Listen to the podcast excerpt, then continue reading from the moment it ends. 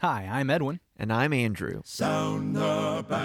Two men, 15 minutes. eternal impact. Welcome to Text Talk. Good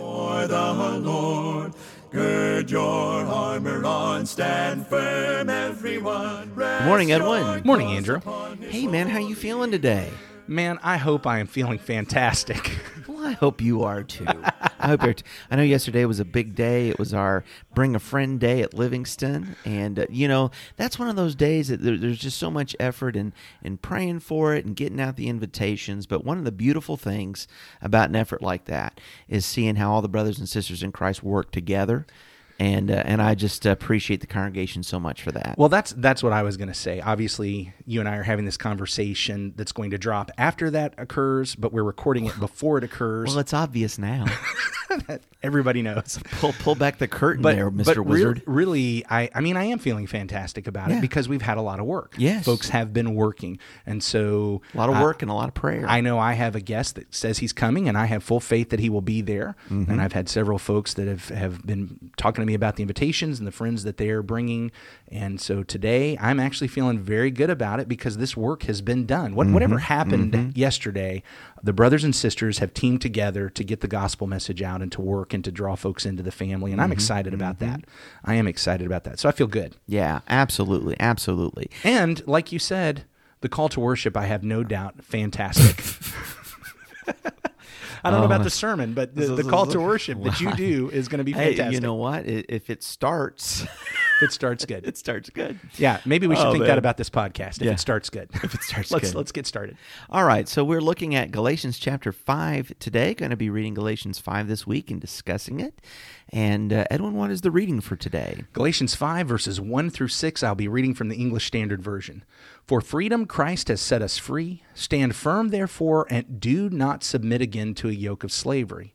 Look, I, Paul, say to you that if you accept circumcision, Christ will be of no advantage to you. I testify again to every man who accepts circumcision that he is obligated to keep the whole law. You are severed from Christ, you who would be justified by the law. You have fallen away from grace. For through the Spirit, by faith, we ourselves eagerly wait for the hope of righteousness. For in Christ Jesus, neither circumcision nor uncircumcision counts for anything, but only faith working through love. Faith working through love. That is powerful. These uh, direct, direct statements really serve to bring an argument that's been going on for a couple of chapters uh, really around, right? I think that's something we need to remember. It is very easy for me because of the religious debates that take place today between Calvinists and Arminians and the rest of us to forget that Paul has been making an argument for mm-hmm. four chapters, what we have is 4 mm-hmm. chapters that lead up to this point Yes. rather than just coming to this one verse because there is a verse here that plays a big role in a lot of those discussions namely that paul just does really say you can fall from grace Right, right. And I think that is a very good reminder that when we are reading the scriptures, these things were not written to address Calvinism per se or Arminianism. Like you said, well said, well or, said. or by the way to teach it yeah, They or, were not- or to they were not it. written to teach I- it you know, and, it's not and- what it teaches. And I think that verse comes up because it does seem to be like such a uh, what would the word be road bump? Yeah, I guess. yeah, to, yeah, to that kind of doctrine. well it does demonstrate that that error is wrong the Yeah. idea that we cannot fall from grace that once you're saved you're always saved Yeah. eternal security as taught by so many today paul just says here are people that were in grace and they've fallen from it they were in christ and now they have been severed Yeah. from it And so take a lesson. If it can happen to them, it can happen to you. yes Right. Now then, but he's been leading up to this. Yeah, Yeah, this, he this is this is an argument coming all the way along, and in context, his point is not simply to say, "Hey, be careful, you can fall away from grace." Mm-hmm. His point is not to say John Calvin and Augustine were wrong about that. Right, right. His point is to say, if you go to the law, Mm-hmm. you Galatians who are striving to be justified by law, i- it's it's not a neutral thing. Right. So, so I, I think he, he's been making this argument. What what I have been saying, and I think you're agreeing with me, is that it seems Paul has taught at Galatia, and now some folks came along and said that Paul had changed his mind and was teaching something different. And so now Paul is pointing out, no, I'm not teaching anything different. I didn't go talk to the apostles and then mm-hmm. change my mind. And we walked through some of those arguments in the first couple of chapters. did, yeah. And now he is coming back to highlight what he had preached back in Acts chapter 13. Jesus Christ sets us free. The law does not set us free. And so if you, it, it's, if you're going to, I mean, Well, and it was even written earlier in this book. If you go back to chapter two, uh, it's not the law of Moses that justifies. And so he is addressing this issue where evidently people have been trying to take the law of Moses and these aspects of Judaism, right, and incorporate them in some way into Christianity, a uh, syncretic approach that we've talked a little bit about. And he's saying it cannot be done. It is the gospel, and it is not to be mixed or polluted. Yeah, the law was leading to Jesus. That's right. It was not a system whereby when we get to Jesus, now we meld the law and Jesus. Mm-hmm. Or what, whatever God had planned in Jesus is what we're supposed to do. Mm-hmm. Look, I get it. In fact, we're going to get to later in this chapter, there are laws. Right. There there is morality and there's immorality. There are things that we're supposed to get rid of and things that we're supposed to pursue. Yeah. So we, we don't want to act like Paul is saying there's there there's no law, there are no rules under Jesus Christ. And that's one of the objections that people would make to what he's saying, but his point was law does not free. Mm-hmm. The law does not free. Mm-hmm. So so once you've come to Jesus, don't think that when you overlay the law that now everything is going to be better. Well, hey, and isn't that ironic that if the teaching was we're going to overlay the law of Moses onto this message you've heard, and that's going to make it better. Now you're real Christians. That that Paul says, no, no, no. Now you're severed from Christ. Now you've lost it. Yes, I think that's the very important thing here. That it's not this this thing about the law is not neutral. Mm-hmm. Paul is not saying to the Gentiles, "Hey, you don't have to keep the law, but okay, you know, no biggie if you do." Mm-hmm. He's Right. saying if you guys go back to that law as, as an attempt to justify yourself, Right. Jesus has become of no advantage to you. Yeah.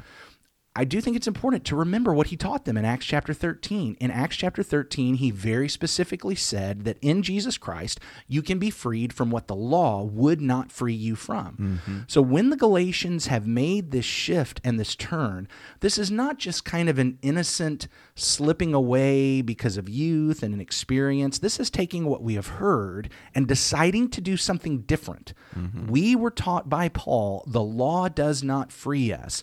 These guys have come in and taught us the law is what it takes to free us. We've decided to pursue that instead. And Paul is saying the law enslaves. Mm-hmm. It enslaved the Jews when they were under it, but it was pointing them towards the time when they could be heirs. They were slaves, but they were heirs. And, and when the right time came, Right. they moved into that position. Don't go back to that slave position. Now, why would you Gentiles w- want to be that?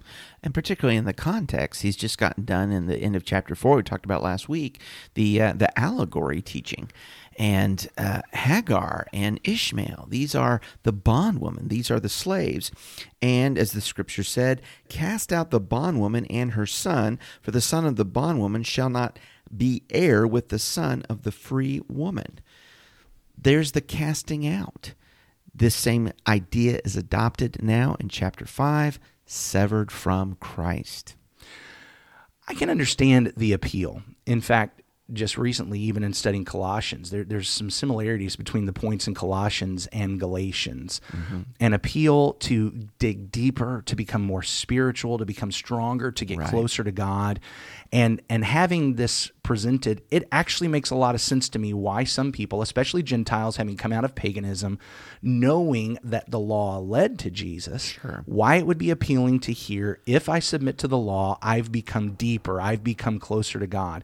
And this is what most amazes me there's more than one way to fall from the grace of Jesus Christ. There's no doubt that if I decide it doesn't matter how I live and I'm going to pursue sin recklessly and willfully, I'm going to fall from the grace of Christ. Right. Second Peter chapter 2 verses 20 through 22 talks about that. If I escape the defilements of the mm. flesh, through the knowledge of Jesus Christ, but again I go and am entangled Yeah, in them, then back. the latter state is worse than the first. That is falling from the grace of Jesus. Jesus no, is of no advantage to me anymore. But here at the beginning of Galatians chapter 5, these are people, they're not saying, you know what I'm going to do is I'm going to go live willfully, I'm going to go live profligately, I'm going to go live sinfully. They're actually trying harder to be righteous. Mm-hmm. And but but the means by which they're approaching it is actually saying Jesus died for no purpose. Mm-hmm. When they're saying I am going to save me by keeping this set of rules, Yeah. they are saying I didn't need Jesus to die. Yeah. But Jesus died for a reason. The reason Jesus died is because there's no set of rules that I can follow. If all I needed was a set of rules to save me, then Jesus just needed to give the right set of rules. But instead, he died. And I think we'll probably say that more than once in these conversations. But he died because what he's showing is I need him. Absolutely. You know, I, and I can't help but wonder as I read this is it possible that some of these folks in churches in Galatia had not thought through the implications of taking up the law of Moses? I think absolutely that goes back to why he called them "Oh foolish Galatians." Yeah, and was- bewitched as yeah, well. he- he's talking about the fact, hey, you guys aren't thinking about this. Yeah, you've you've got to think it through, and even to the point of then Christ's death is of no effect. That Christ died in vain, and uh, you know when you, when you lead them through to that conclusion, uh, you you'd have one of those light bulb moments. Oh well, no, I no no. Yeah. I surrendered to He- Jesus. Heaven forbid, no. I surrendered to Jesus because I knew I needed his death. Yeah. N- n- okay, so if I go back to the law, I'm now saying I didn't need his death. He died for no purpose. And if I'm saying he died for no purpose, then his death, well, probably doesn't do anything for me Yeah. because I'm saying I don't need it. And what God does is he gives us up to what we pursue. And if I say I don't need his death, he's not going to force Jesus' death on us. Well, and, and so here is the scripture to leave them without without excuse in that respect. But I, I appreciate what you're saying. It really is something to, to consider that I might set aside the grace of Christ, whether it is for the, the lust of my flesh or, like you said, uh, flagrant sin. And, and that would be easy for, I guess, believers to spot and Christians to say, well, I mean, they've gone back to the world, they've gone back to old ways. Um, maybe more insidious is this idea that in a pursuit of greater holiness or greater spirituality, whatever that might mean to someone, we actually take uh, other trappings of, of other religion, right, and and create this this false religion. Well, and in the end, what we're saying is actually, I don't need Jesus. Yeah. when when we bring and and here in Galatians it's about the law but the reality is this whole idea of I'm going to take bits and pieces from various religions and bring them all together once I've done that what I've said then is that the religion of Jesus is unnecessary But I tell and you, that that is falsehood That is such a popular idea today. It is. It is. You know, I, I, I heard a story one time where a guy went to, well, he was buying a quilt, right? And so he goes to this house where the lady's selling quilts and it's all patchwork together. And uh, the lady's showing him the quilts, but here's her husband sitting over in the chair and it's got a stack of all this kind of different religious literature. And here was something from the Jehovah's Witnesses and a book from the Mormons and something else. And, uh, and, and so the fellow asked, Hey, do you read all those books? And he goes, I do and there's truth in it all. And you know, this fellow's religion and idea was as much of a patchwork as the quilts that his wife was selling. Well, the the issue is is that is there truth in just about every religion? Sure. Are all religions true? Absolutely not. Yeah. The fact that there are other religions that do borrow some things from God's truth doesn't make their religion true. Yeah. Jesus Christ is true. Yahweh God is true. Mm-hmm. Everyone else is a liar. And that's the thing that we have to grasp. And it's a struggle for our culture. Yeah. I know it. But look, here's what Jesus is saying. Salvation is in Jesus and it's not anywhere else. Yeah. Amen. And so let's not bring all this other stuff, not even the law, on top of it. We thank you so much for joining us for Text Talk today. We'd love you to share the episode out, uh, give us a rate, give us a review. Let's have a word of prayer together. Our great God and Father, thank you, Lord, for today. Thank you for the gospel of Christ. Thank you for the sacrifice of Jesus. Help us, Father, to walk humbly through the word together, to appreciate that it is Christ and there are no substitutes. We pray, Father, for greater devotion and allegiance to Christ, that we would not depart him to pursue sin in this world, that we would not forsake him and sever him by corrupting the religion with other ideas and philosophies, just the gospel of Christ, just his sacrifice. We pray that you would keep us in that. In Jesus' name we pray. Amen. Amen. Thanks for talking about the text with us today. I'm Edwin Crozier, and I'd like to invite you to join the Christians who meet on Livingston Avenue in Lutz, Florida this Sunday for our Bible classes and worship. You can find out more at ChristiansMeetHere.org. Check out our daily written devotional that goes along with today's episode. You can find a link for it in our show notes. Michael Eldridge sang all four parts of our theme song. You can get more from him at acapeldridge.com. Please remember to subscribe, rate, and review Text Talk in your favorite podcast app so others can find it and learn about it more easily. Have a fantastic day. Steady, pass the word along. Onward, forward, shout aloud, Hosanna! Christ is captain of the mighty throng. Hello there, Edwin. That overdrove a little bit, so let's. Okay. Greetings, friends. we hope you've settled in for a nice text talk. Somewhere in between there. Somewhere in between there. All right.